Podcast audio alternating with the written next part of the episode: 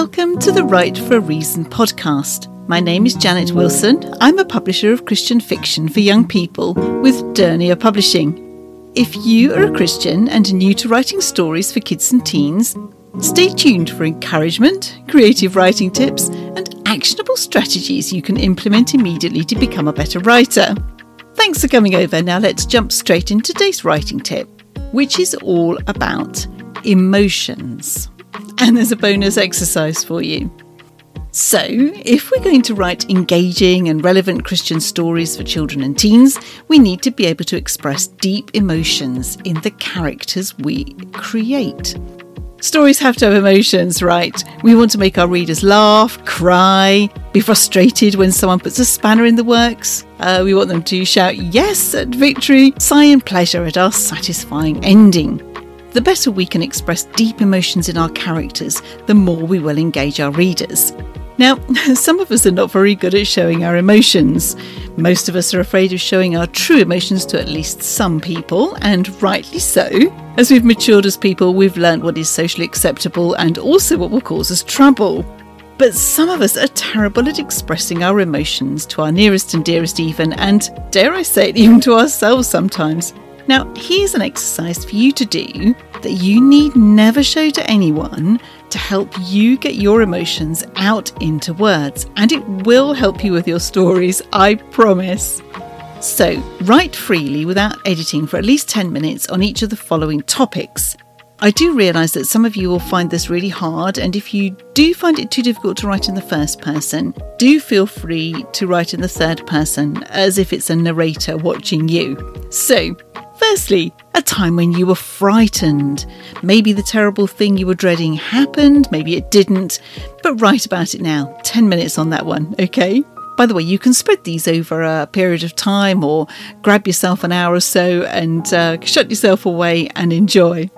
Right, the second one, a time when you were truly happy. Perhaps this might be a little bit easier. Maybe it's the best thing that ever happened to you. Write all about it. The next one, a time of deep disappointment. Maybe you had a dream which was smashed, uh, maybe friends betrayed you, something terrible happened to bring you that deep disappointment. The next one, a time when you were filled with love, when you would have done absolutely anything for that person. Next, a time when you were filled with anger, that kind of anger that made you want to get justice or revenge, and maybe you did. Next one, a time when you felt totally helpless. You were totally at the mercy of someone else and there was nothing you could do about it. Then, a time you felt overcome with sadness. We've all suffered loss in life. Write about that grief you felt. And lastly, a time you laughed until you cried. You could no longer stop laughing than stop the world turning. Now, with all of these, don't pick the easiest topic, pick the most difficult, even if it can be tough to do. Um, write freely about how you felt. Um, be totally honest. You can use unsuitable language if you want. Nobody's ever going to see what you've written. Um, in the Psalms, we see some of the psalmists write some quite incredible things in there about how they honestly felt. Do that for, for this exercise. Be totally honest, even if you felt the unfairness, the rage, the delirious joy, even, or the terrible feeling that things might never change. Maybe write about things that were said, write about the people who helped you at that time and the people who made things worse for you. Maybe the people who actually brought up these emotions in the first place, and maybe what you would have liked to do to them. How did your emotions affect you physically? Write how long the feelings lasted and how it's affected you since. Write how you feel about these memories now and leave nothing out. Now, if your characters can express depth of emotion in your stories, this will be great to engage your readers at that emotional level. It might even help them. That terrible or wonderful experience that you've been through, or both, might be an enormous help to a new generation of readers. Do you know what? Someone understands is a wonderful feeling. So, I hope you found this helpful. If you did, please share it with your writer friends and hop on over to writeforareason.com where you'll find lots more resources and encouragement to help you write excellent, relevant, fun novels and get them into your readers' hands. And if you did this exercise, do let me know. I would love to hear all about it. If you haven't yet done my free course, Gripping Beginnings, you can sign up and start straight away.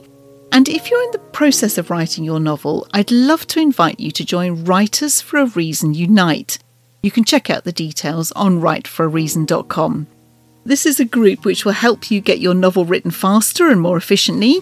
You can enjoy fellowship with like minded writers while you write, get feedback on each bit of your book as you go, join in Q&A sessions. You can ask anything you like about writing and publishing and get accountability to help you stay on track, all for just a small fee a month. Angela says, I've loved it. It's been really valuable to me to have someone to bounce ideas off, and I really need the accountability and encouragement. So, what you get in the group is twice monthly Zoom group meetings, membership in a small writing buddy group, which is such good fun, writing assignments to add depth to your novel, live Q&A sessions so you can ask anything when you get stuck, and you can chat with other members on our Facebook group and lots of other extra bonuses.